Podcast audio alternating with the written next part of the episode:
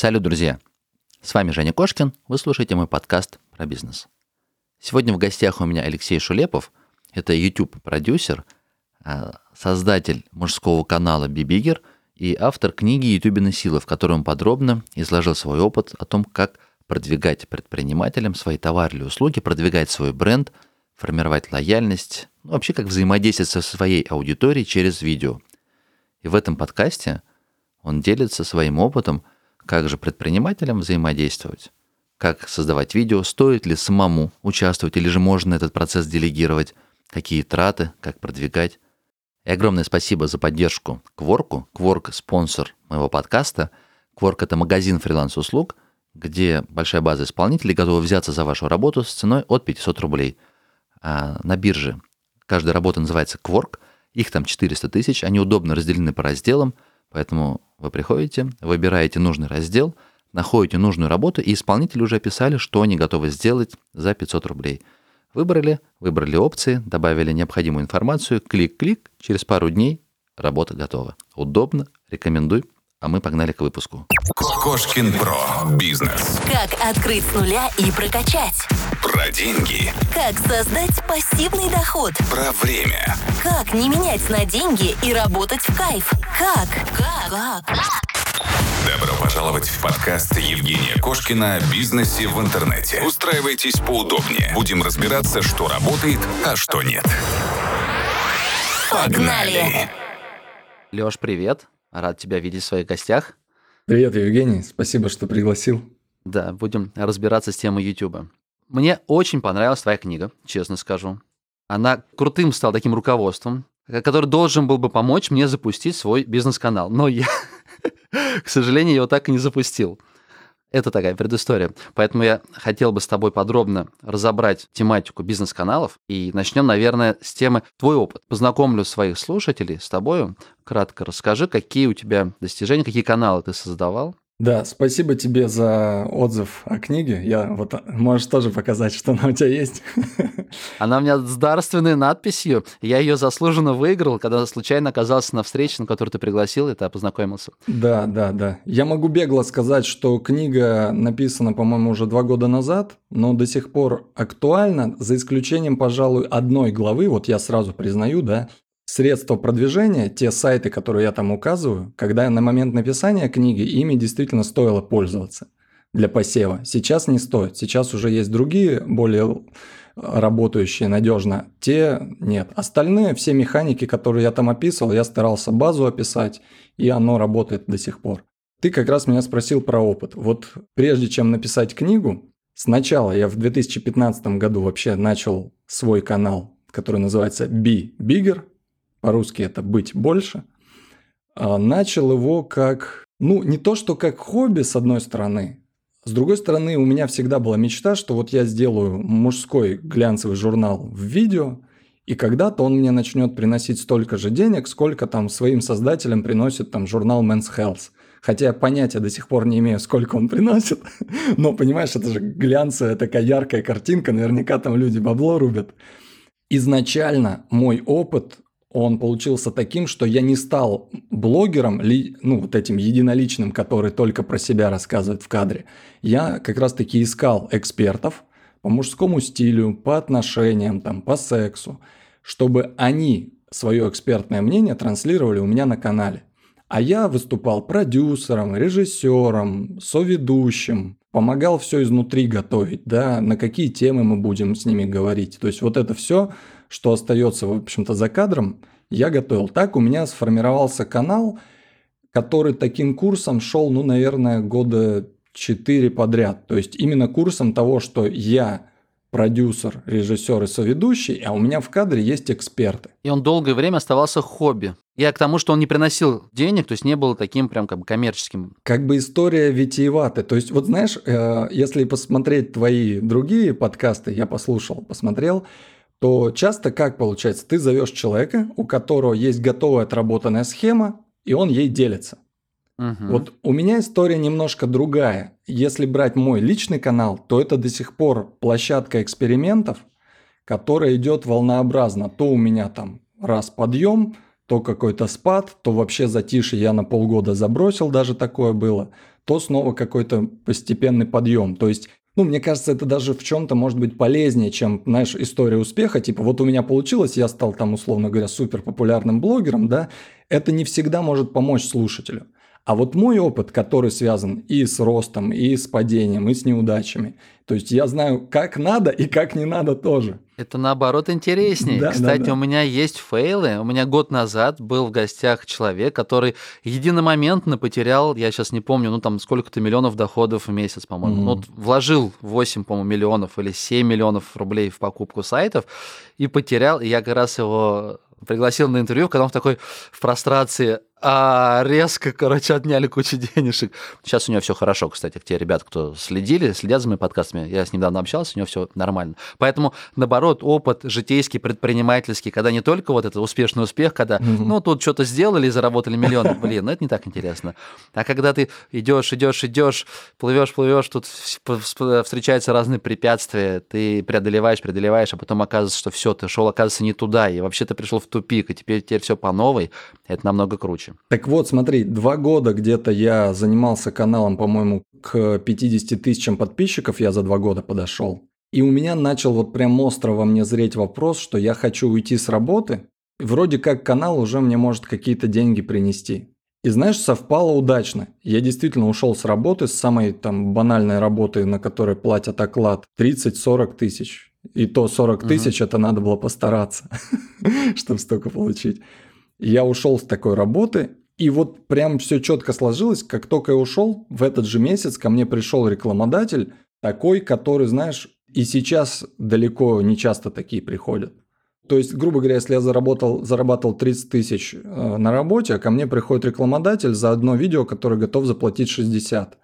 Для меня тогда это было вау, вот она моя мечта, когда я сам себя могу каналом обеспечить. Но юмор в том, что я этот заказ отработал, выпустил видео о часах на канале, а это было за месяц до Нового года. И как ты понимаешь, до Нового года обычно все перед Новым годом сливают рекламные бюджеты, и дальше затишье. И вот я как раз в это попал. Я ушел с работы, сделал рекламное видео, а потом тишина, и я не понимаю, на что жить-то дальше. Как быть дальше? Да, да, да. Ну, я тогда был в поиске, думал, что делать. Как раз вот это вот произошел переломный момент. Два с половиной года каналу на тот момент. И мне товарищ хороший сказал, ну, он проводил что-то типа бизнес-тренинга, там, вдохновленный тем, как он только что прошел обучение на бизнес-молодости, и он решил сам попробовать. И он мне говорит, ну, Алексей, если ты сейчас без работы, канал у тебя не приносит тебе денег, чтобы жить, ты же за два года научился продюсировать экспертов на Ютубе. То есть ты делаешь так, что их смотрят, у них там сотни тысяч просмотров на моем канале, у других людей сотни тысяч просмотров, понимаешь, да? И к ним в том числе идут клиенты. Там на консультации, на подбор гардероба, то есть на стрижки, да, к парикмахеру идут. То есть он говорит, попробуй вот в этом направлении двигаться. Начни предлагать свои услуги как э, эксперта в YouTube. Эксперта, который умеет э, личный бренд продвигать на YouTube.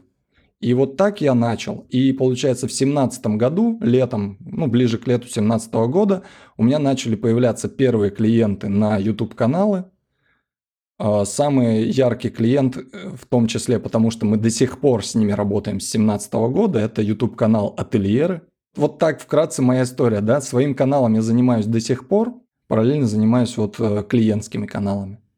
Леш, с ательерами как твоя работа построена? То есть ты э, консультируешь ребят, или же ты выполняешь какие-то продюсерские функции? Подготавливаешь место съемки, придумываешь сценарий, собираешь э, команду? Я продюсирую канал, причем за три года моя, скажем так, вовлеченность и количество услуг, они возросли. Сейчас объясню. Если начинали мы так, что парни, а, о чем вы хотите на своем канале вещать? Ну, я с ними знакомился, они говорят, вот мы строим отели, точнее, мы делаем второй отель для себя. Хотим, ну, уже Мгм. опыт есть, хотим рассказать, как мы это делаем, чтобы дальше уже привлекать инвестиции на строительство следующих отелей. То есть они задали направление, говорят, мы хотим снять реалити, как мы строим отель, мини-отель. Я говорю, окей. И дальше я им говорил так, надо рассказать, например, вашу историю, как вы к этому пришли. И они сами брали и писали текст, который я проверял, согласовывал. Сейчас они действительно пришли, работая над YouTube-каналом, вот они действительно развились до того, что это теперь не просто два парня, а компания, там человек в 50, они действительно привлекают инвестиции, строят новые отели, соответственно, времени у них свободного стало меньше, они уже не могут сесть и пописать себе сценарий, потому что это слишком дорого будет стоить в пересчете на их время. И, например, сейчас уже я кстати, вот в таком же формате, как мы работаем над сценариями, делюсь, созваниваюсь, ну, либо лично с ними встречаюсь, либо вот так созваниваюсь в Skype. Я, они плюс сценарист. Мы обсуждаем общую канву. Я направляю, да, как это должно быть, спрашиваю, задаю им вопросы, на которые сам не могу ответить, да, они эксперты в своей теме. Сценарист все это слушает и потом на основе этого пишет сценарий, по которому мы снимаем. То есть чуть-чуть расширилось количество услуг, которые им необходимы. И я тоже подстроился и готов давать больше. То есть готов больше для них времени освободить. Леш, если правильно понял, то есть у тебя работа не формат консультации, когда к тебе пришел человек, например, предприниматель, ты ему все рассказал про YouTube, и он ушел от тебя а именно такое полноценное сопровождение проекта. Ну, условно, там, 2-3 раза в месяц созваниваешься. Вот я, например, примеряюсь к себе, у меня есть бизнес продажи фототехники, я продаю по всей России, есть интернет-магазин, а, и мы также шатко-вялко, но ведем свой YouTube. То есть у нас есть там ролики, есть какие-то ролики, которые набирали там по 10 тысяч просмотров, но нет некой системности. Я, получается, как такой, пока что еще плохой продюсер, который сам это организовывает, то есть организовываю локацию, так, ага, ты э, расскажи, ты вот про это, ты про это. Ну, то есть, получается, так как я полноценно этой работой не занимаюсь, и, скорее всего, мне было бы интересно это делегировать кому-то. То есть, получается, я мог бы к тебе прийти с такой услугой и сказать, слушай, смотри, Алексей, вот мои ребята, ты с ними взаимодействуй, раз, два, раз в месяц там, или два раза в месяц составляй план, например, просматривай сценарий роликов. То есть вот такого характера у тебя работа? Ты сейчас сразу ответил как бы на два вопроса. Смотри, с одной стороны, я могу делать что? Приходит ко мне клиент, я выслушаю, какой у него бизнес, предлагаю ему общую идею, как будет выглядеть канал, далее более частно разрабатываю, какие темы должны быть на канале, потом также за него могу написать сценарий со сценаристом, все, дальше договариваемся о съемках, встречаемся, снимаем, монтируем, выкладываем, все. Но при этом все, что я перечислил, это как конструктор. То есть, если ко мне приходишь ты, Говоришь, я нахожусь в другом городе, при этом у меня есть свои операторы, свои монтажеры, но мне нужно именно руление всей этой команды, чтобы был капитан, который говорит, так, ребята, вот эта тема отстой, а вот эту надо обязательно снимать, причем вот смотрите, вот вам референс, как надо сделать, на кого быть похожим. Там в этом видео на Вилсаком, а в этом видео на Стаса и как просто, ну, условно говоря. То есть я и удаленно в том числе могу вот так рулить командой. И вообще можно под клиента, под запрос дать решение. То есть я могу и быть и просто консультантом, когда э, со мной, например, раз, два, три в месяц созваниваются всей командой, да, и говорят, слушай, мы вот сейчас начали делать вот так, правильно, неправильно скажи, что делать дальше. И, например, через неделю созваниваемся, я проверяю, все ли они правильно делают. Благодаря тому опыту, который у меня есть на своем канале, на других каналах, я могу взаимодействовать вот по-разному. То есть полностью под ключ вместе со съемками, а могу консультировать. Сколько подобная услуга может стоить? Ну, вот примерно там, вот, допустим, для меня, для клиента, который к тебе пришел, из чего, а, из чего происходит оценка? Ну, чтобы примериться, что ли, к расходам. Зависит от того, сколько людей, да, сколько мой, с моей стороны будет привлечено. Если это буду только я, я уже тебе сказал, что цены на консультацию могут меняться – например, сейчас там моя персональная консультация стоит 6-8 тысяч за час, в зависимости там от запроса. Если ты, например, хочешь там какое-то вот персональное сопровождение, где только я задействован, я считаю, исходя из своих временных затрат. Грубо говоря, можно пересчитать в расчете вот на часовую консультацию, сколько таких нужно в месяц. Если же ты приходишь и говоришь, мне нужно вот прям полностью командное сопровождение со съемкой, то в смету уже будут включены работы операторов, их оплата, монтажеров. То есть и получается, что это может варьироваться там, ну, грубо говоря, от 50 тысяч в месяц и до 250, когда тебе прям нужен жир-жир, и оператора нужно два, и еще желательно там звукорежиссера, и вот это, и вот это. Понятно, что редко человек приходит с запросом, что мне еще звукорежиссер нужен. Но когда мне объясняют, что хотят, я уже под это подсказываю, что необходимо mm-hmm. будет привлечь, какие силы. Я по ценам, а, ну, тебя спрашиваю, чтобы немножко примериться, допустим, глазами предпринимателя, ну, потому что у меня у самого есть, например, бизнес, и я интересуюсь, допустим, этим каналом привлечения своих клиентов. И, получается, как бы глазами, глазами предпринимателя, то есть вот он думает, окей, YouTube, что на YouTube нужно? Но это точно не просто взять кого-то, вот, пожалуйста, там, Петя, разбирайся с YouTube. Угу. То есть это провальный шаг, точно провальный. Поэтому ты должен подходить к нему, что так, мы вкладываемся в этот канал продвижения, примерно должны понять, есть там наша аудитория, нет, сколько мы сможем с этого канала зарабатывать и определить бюджет, сколько мы должны тратить.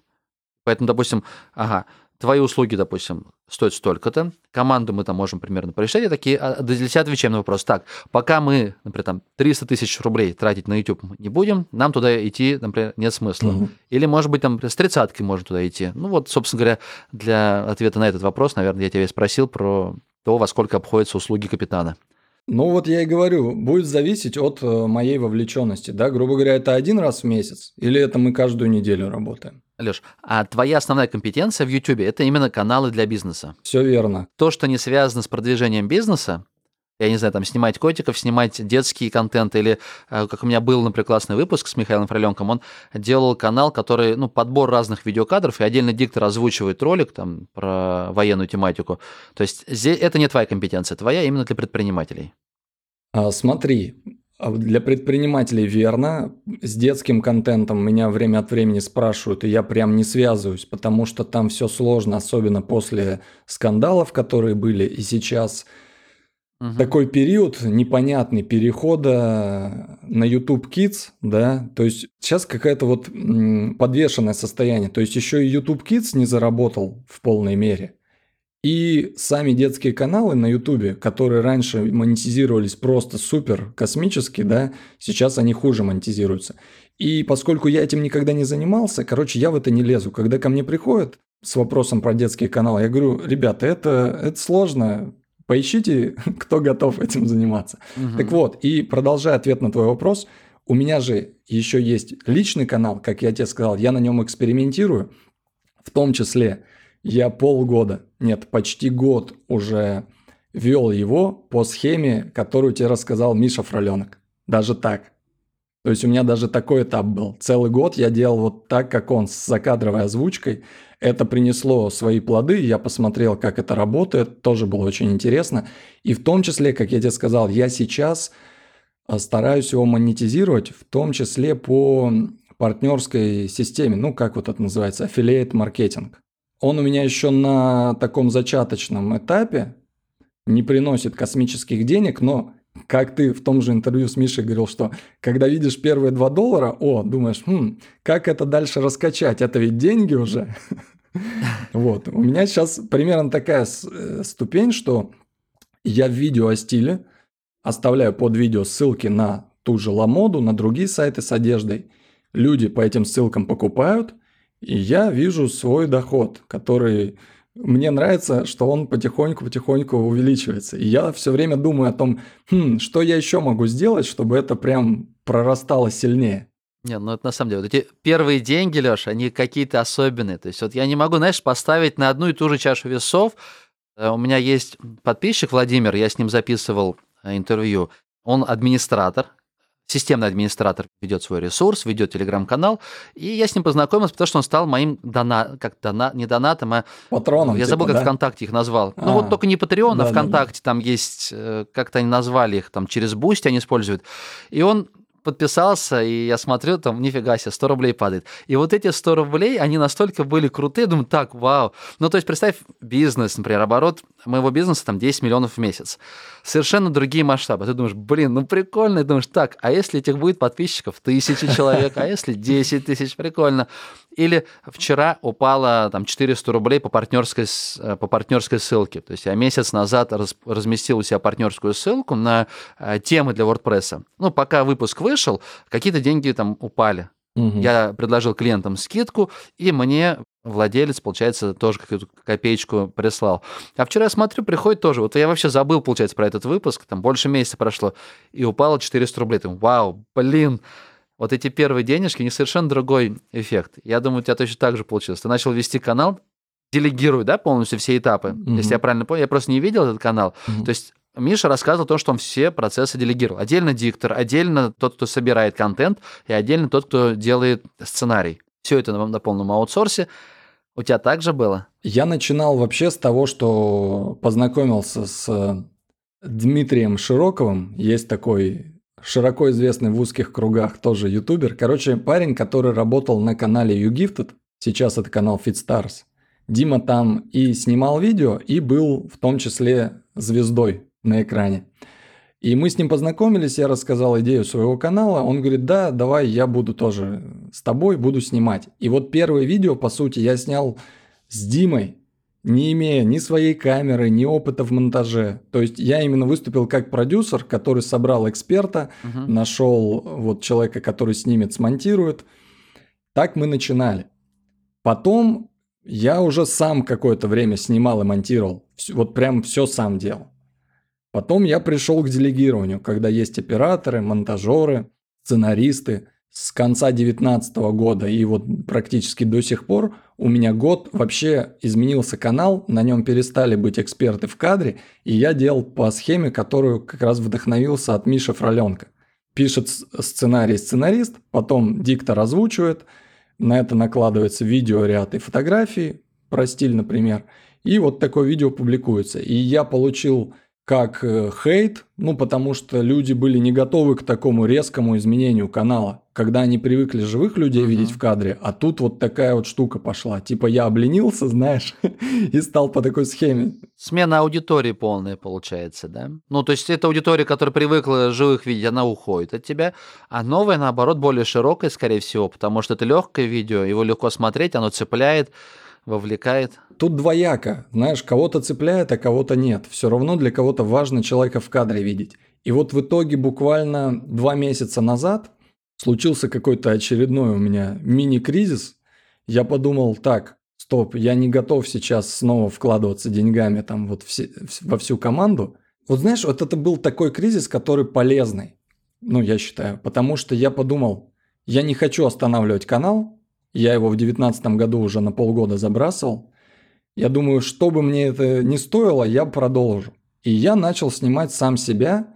Я, конечно, и раньше появлялся в кадре, но такое, чтобы я был в кадре один и всю информацию сам вещал, ну, были какие-то единичные случаи, но так, чтобы вот сейчас у меня сколько, 6 видео подряд вышло только со мной, это новое. И знаешь, я получаю обратную связь какую? Во-первых, из-за таких перетрубаций, разумеется, у меня канал, знаешь, как сказать, заново не сформировался. То есть я раз поменял формат, как ты говоришь, у меня начала аудитория меняться.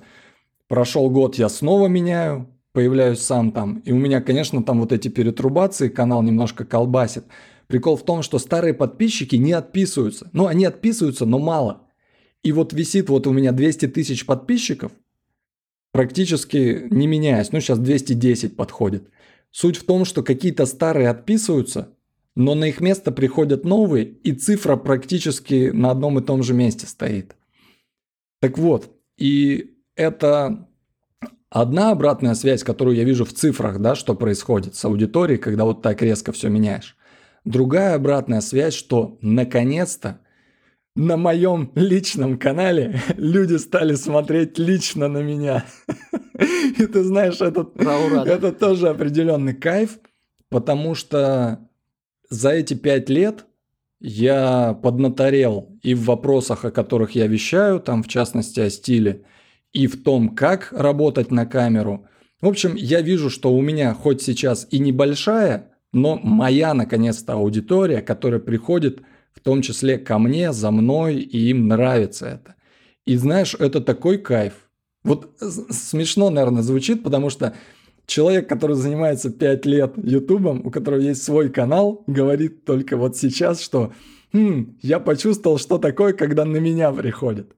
А я на самом деле, вот знаешь, продолжу, продолжу. Я почему так долго? Ага. Я долгое время этого боялся и прям открещивался. Я не хотел становиться блогером.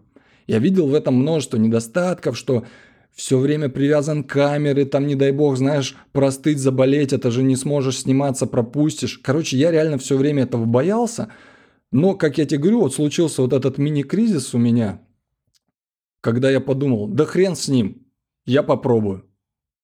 И пока я кайфую. И знаешь, я снова в определенный момент, там года два-три назад, дошел до того, что меня уже начало, грубо говоря, тошнить от того, чтобы самому снимать, самому монтировать. Ну, то есть я наснимался и намонтировался уже до тошноты.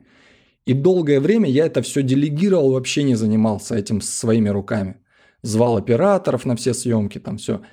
И сейчас я пришел снова, знаешь, как, как цикл. Я пришел к тому, что я выбираю новую камеру. Я смотрю там того же Николая Чернобаева, вот ты, с ним знаком.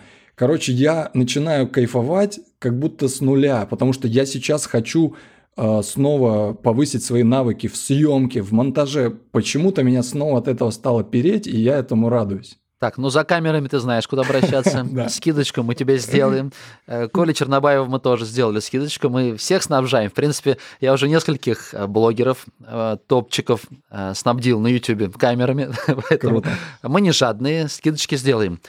Леш, скажи, пожалуйста, вот наличие собственника или руководителя, то есть человека, который кровно заинтересован, то есть не нанятый руководитель, а, ну, я имею в виду предприниматель, который еще и руководит, то есть наличие его в кадре, насколько это серьезные форы в развитии канала? Хороший вопрос, и ответ будет не менее хороший, он неоднозначный. Вот смотри, опять же по опыту. Да, это здорово, когда руководитель в кадре, когда у него соответствующая харизма и на него идут люди. Но по моему опыту, Далеко не каждый предприниматель успевает достаточное количество контента делать. А YouTube, то, о чем мы с тобой сегодня не говорили еще, но я считаю это важный момент, все всегда твердят, что на YouTube выходить не поздно, никогда не поздно, особенно те, кто курсы продают. И я тоже считаю, что на YouTube выходить стоит, но нужно учитывать, что сейчас я это последний год особенно остро замечаю, что охваты падают у всех. Неважно, как у меня 200 тысяч подписчиков или 10 миллионов, как у Вилсаком, сейчас хорошо, если смотрит аудитория в 10%, в 10-20%. Сейчас на Ютубе определенный незаметный для обывателя, наверное, кризис. Когда, выходя сейчас со своим каналом, ты будешь практически в любой теме. Ты будешь конкурировать просто с огромным количеством других каналов по этой же теме, я не буду тут смягчать. Э, конкуренция высокая, охваты падают даже у Вилсаком, ну, точнее уже упали они у всех. И объяснение этому самое банальное. Количество населения на планете Земля, она, конечно, растет там. Ну, плюс-минус там где-то, я не знаю, 7-8 да, миллиардов. Ну, пусть будет 7. А количество каналов, оно растет с такой скоростью, что на одного зрителя банальная ситуация, да, опять же, я меряю по себе, я не думаю, что я супер какой-то особенный потребитель, зритель, я думаю, я такой же, как и большинство. Я подписан каналов на 30-40, и даже те три любимых, там, которые у меня есть, я не смотрю регулярно. Более того, я могу э, месяц смотреть про камеры и только про камеры, а потом два года про них больше не смотреть, потому что я купил и все. Я вот такой зритель, который может долго а, на какую-то одну тему смотреть, смотреть, смотреть, месяц, потом присытился и вообще забил на эту тему и смотрю другие каналы. По сути, а, ни один YouTube канал не получает меня как постоянного зрителя. Я то посмотрел, то не посмотрел. Я думаю, так у многих. Поэтому сейчас ситуация, когда у тебя, например, миллион подписчиков и миллион просмотров под каждым видео, крайне редка. Да, вот я заглядывал на канал Руслана Усачева, у него очень красивая статистика.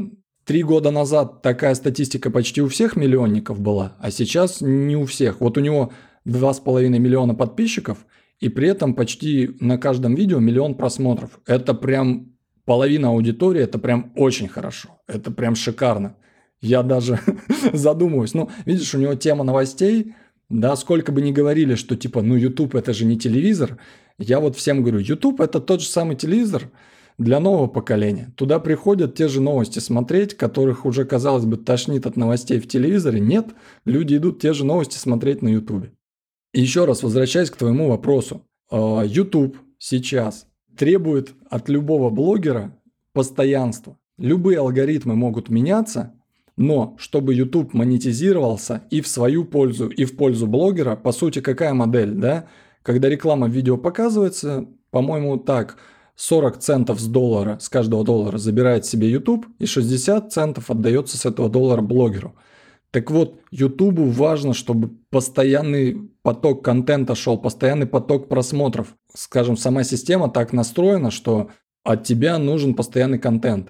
И с одной стороны, ты можешь построить э, свой канал на том, что у тебя, вот как мы до этого говорили, разные эксперты и видео выходят регулярно, то есть большой плюс будет в регулярности, но при этом как бы нет единого лица, тем более того же человека, который является лицом компании. С другой стороны, ты можешь строить канал вокруг лица компании, но хорошо, если у тебя будет два, два видео в месяц, это прям уже хорошо. Хорошо в смысле, что не у всех столько получается. А с точки зрения алгоритмов YouTube, два видео в месяц, это прям даже уже провально. Мы вот сейчас с ательерами, когда делаем, я понимаю, что хорошо, что мы поддерживаем канал, но прям какого-то роста от него ждать не стоит. Другая сторона медали – это канал для бизнеса, он все-таки хорош не своими просмотрами, а продажами. Я понял. Если резюмировать, у нас получается не так важно, есть предприниматель в кадре или нет, важно, есть ли фишка, если то, чем ты выделишься, и тебя среди огромного количества каналов заметят и захотят смотреть. Это первый момент, это просмотр. Ну а дальше уже идет конверсия. Ну, понятное дело, если ты хочешь, ну, да. чтобы продавало, то лучше быть директором. По крайней мере, люди знают, кому чистить рожу, если ты его обманешь. Поэтому это, ну, и продает лучше, когда человек прям смотрит в камеру и говорит, я вас не обману, я вам привезу там двери, окна или что-то он там продает. Это уже вопрос конверсии, а не к просмотрам. Еще есть третий вопрос, я пока даже на него не знаю до конца ответ, но вот смотри, ты продаешь продукцию известных брендов, ты не сам ее производишь. И это одно.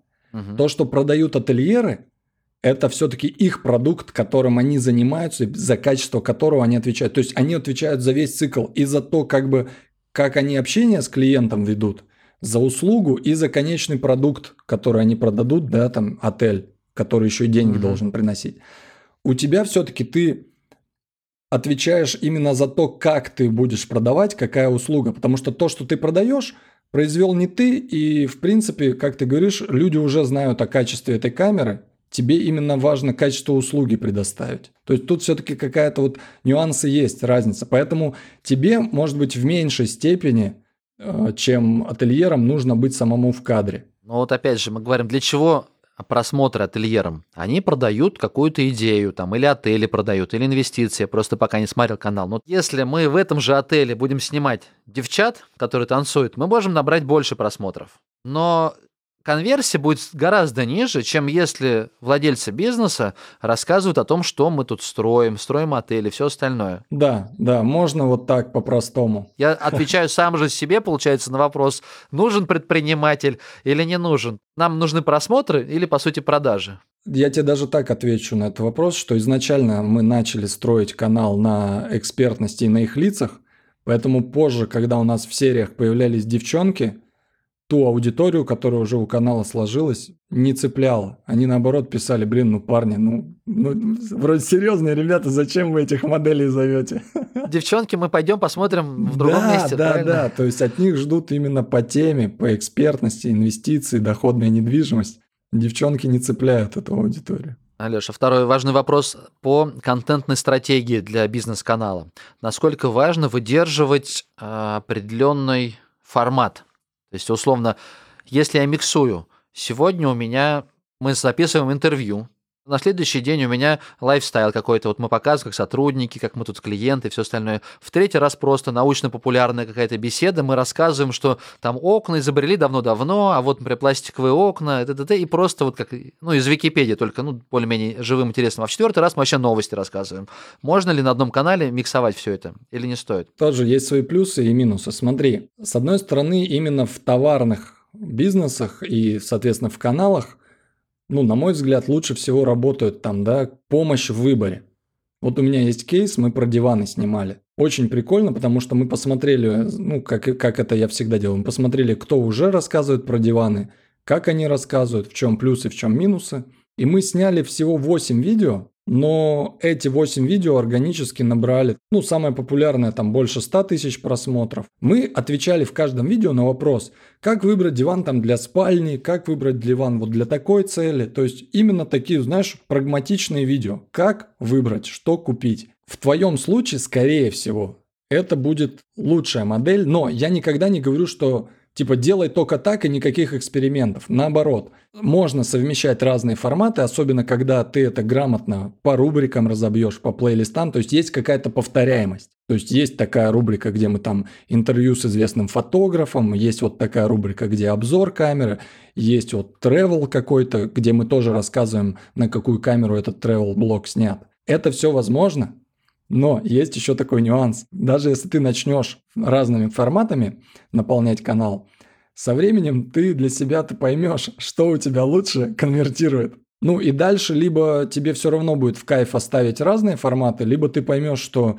типа вот эти делать дорого, и они привлекают не целевую аудиторию, а вот эти, например, и дешевле, и конверсия с них выше. Вот таким методом, знаешь, проб ты придешь к своему наилучшему формату. Я всегда, если есть возможность пробовать, я всегда за такую возможность. Ну, за то, чтобы пробовать. Если возможности там ну, нет по какой-то причине, то я подбираю, как я это называю, ну, наиболее безопасный вариант, да, как бы такой, с которым мы точно не прогадаем, экспертного там мнения, говорящая голова, если это подходит. У нас, а, я понял, то есть у нас есть все равно своя аудитория какая-то, которая смотрит наши ролики постоянно. И если мы решили сделать новый контент, вот как ты говоришь, девчонок позвали. Позвали девчонок, которые покрутили камеры, покрутили попами, и дальше смотрим. Если ребята похлопали, сказали, вау, клево, раз в месяц мы хотим такое видеть, тогда мы иногда их балуем развлекательным видео, которые, ну, там, может быть, каких-то денег стоят. А если, наоборот, сказали, слушайте, ребят, ну, мы вообще тут сидим, подписались на вас, ждем от вас серьезного контента, а вы нам тут... Ну, тогда, наверное, надо реагировать и сказать, ладно, ребят, сорян, больше не будем. Я тебе даже так могу сказать, что прям вот если рисовать идеальную картину, да, как в идеале бы сочетать YouTube-канал и бизнес. Не знаю, хватит ли ресурсов на это, но ты же видишь популярные там техноканалы, или вот сейчас я тебе говорил, есть вот этот вот парень, который много рассказывает про школьную фотографию, вот этих выпускников он фотографирует. То есть в идеале, чтобы твой YouTube-канал – он был как второй бизнес в том плане, что ты ему столько же внимания уделяешь, и он такой же по качеству. То есть люди подписываются на этот канал именно как сообщество, не потому что они вот прямо сейчас хотят камеру купить, а потому что они кайфуют от этого канала, от этого контента, и уже через этот контент ты нативно в любой момент можешь сказать, что да, помните, у нас еще и свой магазин есть. То есть, грубо говоря, ну, это прям красивая картина, когда у тебя не просто канал магазина. А когда у тебя канал, который ты же сам спродюсировал, он как будто бы является партнером твоего магазина. Но мне кажется, это вообще кр- да, красивая картинка, которая вовлекает. И у тебя могут появляться дополнительные возможности монетизировать этот канал, да, там, может быть, ты со временем там другую модель придумаешь по продаже камер, да, там какие-то партнерки, не партнерки. Ты рассказываешь то, что я очень хочу сделать, вот. понимаешь? Я потому что понимаю, из, ну, изначально а, долгое время мы продавали только в моем городе, угу. в Астрахань. То есть последний год у меня пошли интернет-продажи, и половина моего дохода теперь, ну, половина выручки – это за счет интернета. Теперь мы понимаем, что нам YouTube теперь супер важен, супер нужен. Но я также думаю, так, если ты контент снял, если его переведешь, и он же может транслировать эту идею, мысль, обзор и все остальное на весь мир, это нужно использовать. Поэтому построить такой бизнес было бы Интересно, да. очень. Ну, нужна говорящая голова. Пока у меня лично проблем пока в говорящей голове, честно. Мне кажется, была бы голова, мы все в остальное приложили. И я думаю, у многих предпринимателей скорее проблема тоже в этом, а не в деньгах, которые нужны на то, чтобы создавать. Создать ролик, мне кажется, не очень дорого. Ну, по крайней мере, для бизнеса точно посильные траты. Опять же, вот я так для себя mm-hmm. прицениваюсь. Например, монтаж более-менее худо можно за тысячу рублей сделать полно исполнителей, которые готовы взяться. Хороший монтаж уже стоит там 2-3 тысячи рублей. Mm-hmm. Ну, ты можешь со своей стороны сказать, прав я или не прав, ну вот примерно такие деньги. Снять локацию, взять свет, взять модели, все остальное, ну за десятку точно можно сделать такой посредственный ролик для любого бизнеса. А если вложиться и сделать там за 20-30 тысяч, не знаю, 5-6 роликов, ну, крупный бизнес уже может себе такой позволить. Поэтому точка входа не такая сложная, не такая большая, не такая дорогая. Ну, даже я бы так сказал, что, на мой взгляд, да, по моему опыту, когда ко мне приходят, то проблема не во времени, не в деньгах, может быть, а ну, в идеях на самом деле. И даже, знаешь... Серьезно? Идеи? Даже не в говорящей голове, а в идеях? Про что снимать они не знают? Если бы они не знали, что снимать, это еще хорошо было бы приходят и знают, что снимать, и такое рассказывают. Давай живой пример. Приходит студия, что-то с косметологией связано, студия красоты, и рассказывают мне, что вот знаете, мы долго хотели снять реалити-шоу, бегали за, за телеканалами, предлагали им, давайте типа про преображение реалити-шоу снимем, все телеканалы уже отмахиваются от них, типа не надо нам это, ребят. Понимаешь, вот казалось бы, первый маячок для них что им телеканалы говорят «не надо». Они не слышат. Они думают, ладно, мы сделаем свой YouTube-канал. Приходят ко мне, рассказывают эту идею. Я говорю, здорово, ребят, что у вас есть идея. Если вы готовы слушать меня, раз вы ко мне пришли, давайте я вам расскажу свое видение. Вот сейчас вы там вбухиваете в это реалити-шоу там из, не помню, четырех или пяти серий там. От 500 до миллиона рублей вы вкладываете. Нет никакой диверсификации, я на кофейной гуще не буду гадать, что привлечет это реалити-шоу, ну, потому что это чисто ваше желание, и я не могу за ваше желание взять на себя ответственность. Я вам наоборот говорю, что у вас пустой канал, у вас не развиты соцсети, чтобы... Ну как, соцсети есть, но они в каком-то таком стрёмном состоянии. Короче говорю, неоткуда ваших подписчиков погнать на это реалити-шоу. Давайте мы лучше начнем постепенно с каких-то более дешевых видео, просто чтобы подкачать сначала какую-то аудиторию, вообще проверить спрос. А потом, когда аудитория есть, когда она интересуется, можно, допустим, отдельные какие-то видео, знаешь, как пилоты для этого реалити-шоу снять, понять, что есть отклик, и тогда уже снимать реалити-шоу. Вот представь себе, вот такой вот я странный эксперт, который не говорит, да-да, давайте ваш миллион, сейчас вам снимем реалити-шоу, лишь бы деньги платили. Нет, я всегда включаю логику, разговариваю с людьми с точки зрения бизнеса, говорю, зачем вы хотите сложить все яйца в одну корзину, вы разочаруетесь в Ютубе и больше ни ко мне, ни к кому другому не придете. Знаешь, я даже по-другому сказал, если вы хотите выделить миллион, но у вас есть еще 10 в запасе на этот же YouTube, окей, это диверсификация. А если у вас есть всего миллион, и вы хотите вот весь миллион в это реалити-шоу вложить, ну, говорю, сравните с инвестициями. Никто не вкладывает там единственный миллион на, в одну акцию там или в один инструмент, чтобы потом была возможность все потерять. Ну, говорю, так не делается. И с Ютубом не надо так поступать. Ресурсы, они всегда ограничены, да? Если у вас тоже они ограничены, ну, начинайте как-то постепенно. Надо прощупывать почву. Должен быть еще план, откуда придут к тебе люди. То есть, если ты вкладываешь такие деньги в продакшн, то есть за миллион, я правильно понял, несколько серий, там, четыре серии. Ну, типа того, да. Откуда люди вот узнают про то, что здесь такой классный реалити-шоу? То есть, ну, просмотрят их 82 человека, похлопают, поставят три лайка, а дальше... То есть нужно еще 3 миллиона в продвижение. И если есть такой план, то, в принципе, норм. А дальше есть следующее отличное заблуждение – Люди думают, что ну мы же снимем классное шоу красиво, нам останется только запустить на него трафик, и все случится. Как у Дудя. Сейчас как хэштег такой, как у Дудя. Я вот не сторонник этого подхода, потому что запускать трафик можно тогда, когда у тебя действительно, как у Дудя, когда есть профессиональный журналист, который приглашает звезд российского уровня, которых все знают, окей, туда можно запустить трафик, потому что ну, это большая аудитория будет. Трансформатор, когда он сделал первый там заметный бизнес-канал, когда он тоже это сделал красиво, интересно, увлекательно, запустил трафик, это понятно. Но когда вы делаете реалити-шоу о преображении, на, на, телеке это было уже лет 10 назад, и сейчас, может, оно нафиг никому не надо, ну, не решат, не решат деньги этот вопрос. Нельзя просто снять реалити-шоу, просто полить на него трафика и типа сидеть в шоколаде, ждать клиентов. Нет. По крайней мере, мое мнение, оно именно такое, что если у вас не супер крутой контент со звездами, то не спешите лить на него трафик, потому ну, что да. ну, нали... сколько нальете, столько и будет. А на мой взгляд, самый ценный трафик – это органический. А платным трафиком еще и можно себе перекрыть органику. Как это ни странно, но это так работает. И это не только там какое-то мое личное мнение. Я постоянно общаюсь с коллегами, и мы делимся опытом, что если на YouTube канал начать лить трафик с того же Google Ads, то YouTube как будто бы тебя сажает на этот крючок и говорит, а, ты готов платить деньги, окей, следующие просмотры тоже, пожалуйста, оплати.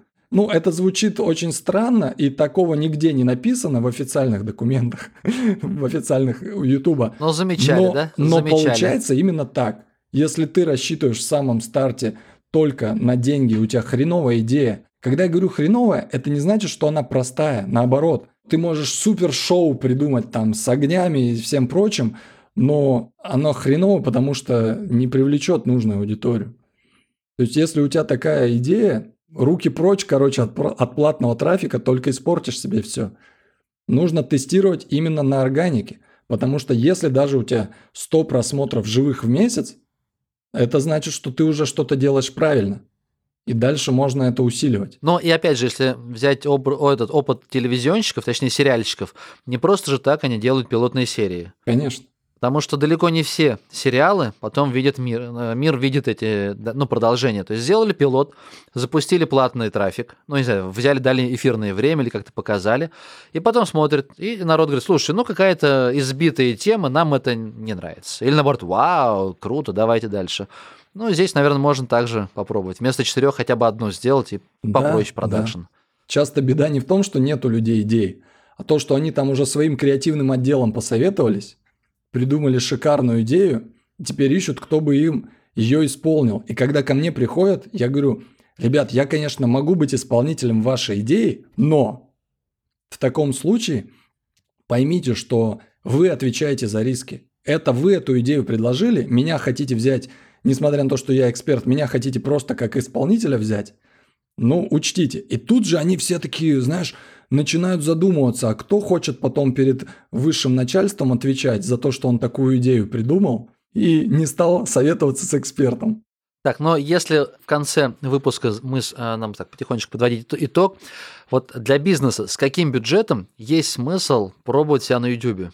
Если вообще бюджета нет, есть ли смысл прямо на телефон снимать и выкладывать? Я долгое время просто отвечал, что да, стоит.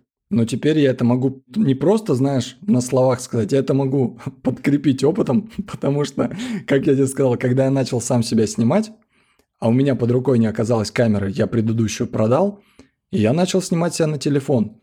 И ты знаешь, благодаря тому, что я пишу качественный звук, если вы снимаете на телефон, вот не тебе рассказываю, да, а тем, кто может послушать этот подкаст, заботьтесь там петличкой, которая хотя бы будет в сам телефон подключаться и писать звук вот рядом с вашим ртом, чтобы этот звук был приятный. И когда я первое видео сделал на телефон с хорошим звуком, который записан на рекордер, я ждал очень комментариев, что ну сейчас-то мне прилетит за то, что я на телефон снял и выложил. Причем, знаешь, это даже не на iPhone. У меня Xiaomi, причем я когда его выбирал, я вообще не выбирал его под съемку – мне просто нужен был компактный, удобный телефон. Xiaomi я уже давно пользуюсь, люблю.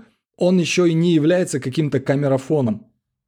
Короче, я ждал, что мне прилетит в комментариях за то, что типа качество контента низкое. Не прилетело. То есть вот эта штука, что звук важнее, чем видео, она работает.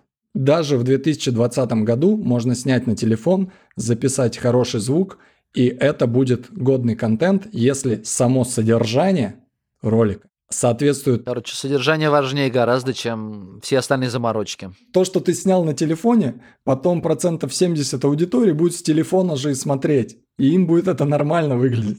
Не, я понимаю, я просто уверен, что одним из таких вот э, стопоров, то есть почему люди не, не создают свои каналы для своей предпринимательской деятельности, потому что думают, это сложно, это нужно свет, это нужна команда, все остальное. А тут, в принципе, ну что, селфи-палку, телефон, и пошел рассказывать о том, какие ты делаешь классные пластиковые окна, или какие у тебя классные грядки, где ты растишь морковку, и потом ее вводишь на базарчик, продаешь, ну почему бы нет? Ну, да, а, да. Первую, первую аудиторию собирать как через поисковый трафик в YouTube, или все-таки подкупать коммерческую? Ну смотри, вы с Мишей это уже обсуждали, правильно, с Михаилом Фроленком, что действительно, когда у тебя товарка, то да, поисковый трафик, он тебе будет хорош. Самый сейчас э, трафик, который именно объемы хорошие дает, это рекомендательный. но до него нужно как бы дослужиться. И вот как раз-таки чаще всего то, о чем я тебе перед этим говорил, что часто запустив платный трафик, можно себя избавить от рекомендательного трафика. Ну, то есть вот так это забавно работает. Ну да, то есть рекомендательный трафик, да, посмотри, как он приходит, особенно у тех, кто относительно недавно начал каналы, да, вот моему каналу уже скоро 6 лет. Возьмем того же Николая Чернобаева. Я посмотрел, послушал его, послушал тех, кто примерно в одно время с ним начинал. Люди два года делали контент и за два года набирали 5000 подписчиков. А потом в следующий, например, третий год рез, резкий скачок там от 5 до 60 или до 150 тысяч. Угу. То есть YouTube, он тоже подстраивает алгоритмы таким образом, чтобы Короче, ты дослужился, назовем это так, что он видит, что ты там два, год, два делаешь регулярный контент, который интересен людям. Окей, когда у тебя накапливается, например, 30, 40, 50 видео, ты начинаешь больше попадать в рекомендации. Причем, как мне кажется, по моему какому-то опыту, видению, да, вот Миша называл цифру в 100 видео, да, что у него через 100 видео пошел какой-то эффект, монетизация пошла и прочее. У меня сейчас на данный момент, может оно там через год изменится, такое впечатление, что когда ты делаешь контент с лицом в кадре, рекомендации пойдут быстрее. Не через 100 видео, там через 20-30 ты уже начнешь видеть, что ты не выпускаешь новое видео, например, а трафик, он все равно идет на канал. То есть там изо дня в день у тебя какой-то, пусть небольшой, но живой трафик, органика идет регулярно на канал. Может, это не всегда связано с лицом, а с темой, с тематикой канала, да, тоже. Но это есть. Именно есть вот этот момент, который не обыграть, что нужно количество видео и срок.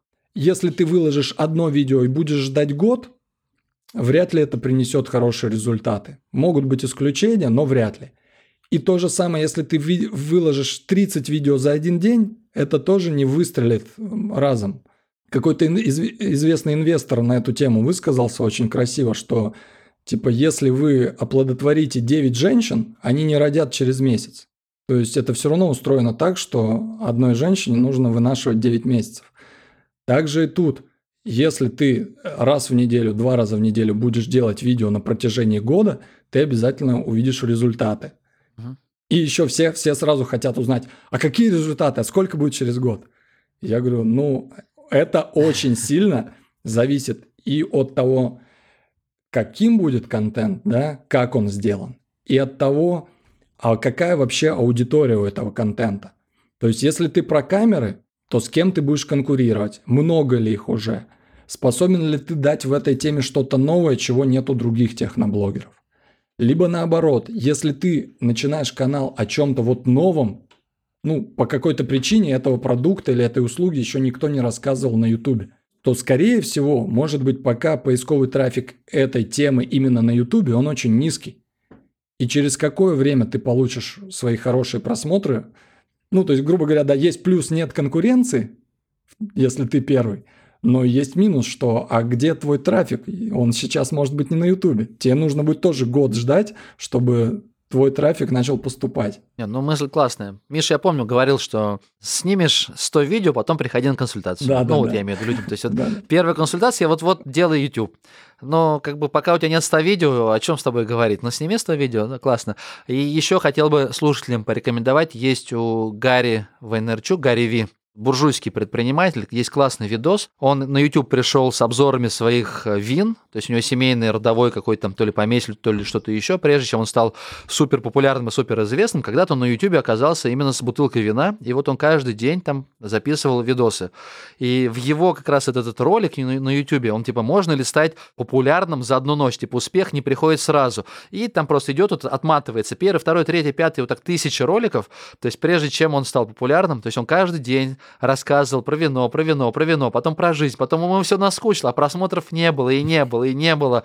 YouTube ему вообще не давал трафика, там, ну, какие-то копейки, а он, ну, упорно трудился, трудился, трудился, трудился, и потом э, все-таки вот выстрелил, стал известным каналом, в сколько-то раз увеличил продажи своей вот этой винодельни, ну, и стал как бы известным маркетологом, э, интернет-предпринимателем. Ну, вот как бы классный кейс, и еще раз убеждаюсь, что нужно просто фигачить, делать видосы, выкладывать их, а потом уже задумываться, почему у тебя нет трафика. Ну да. Сотни видосов, наверное, а дальше думать. Волшебной кнопки у меня нет, на которую можно нажать и типа миновать этот этап работы над контентом. Супер. Ну что ж, Алексей, наверное, давай завершать выпуск. Длинный, насыщенный и интересный.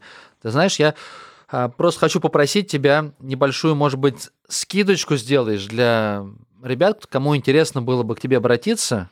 Они скажут, что от Жени Кошкина, пообещаем, что ты им что-то бесплатно подаришь, расскажешь, может быть, электронную книгу вышлешь или что-то еще. Что у тебя есть в закромах? Электронную книгу пока не вышлю, потому что не все права принадлежат мне, да, мы там делим с издательством, поэтому я не могу без них этим делать. Но, допустим... Не выпросил, не выпросил. Пусть самая вот э, базовая, да, самая начальная услуга, которая у меня есть, это консультация, и за ней можно обратиться из любой точки планеты, не обязательно находиться там со мной в Санкт-Петербурге. Пусть будет э, тем, кто приходит от тебя, скидка 20%. И неважно, когда они придут, да, цена на консультацию может измениться, вырасти, но вот эти 20% мы с тобой зафиксируем, что вне зависимости от года okay. она, эта скидка будет такой. От Кошкина. Кошкин, промокод Кошкин, он так и везде я его э, использую. Спасибо большое, Леш. Да, Удачи в проектах. Тебе спасибо. Был, был рад пообщаться, вдохновиться идеями, пошел фигачить. Я уверен, я сниму 100 видосов, потом тебе приду за консультацией. И к Мише тоже приду за консультацией. Все, спасибо большое. Да, Давай, рад удачи. Пока. Пока.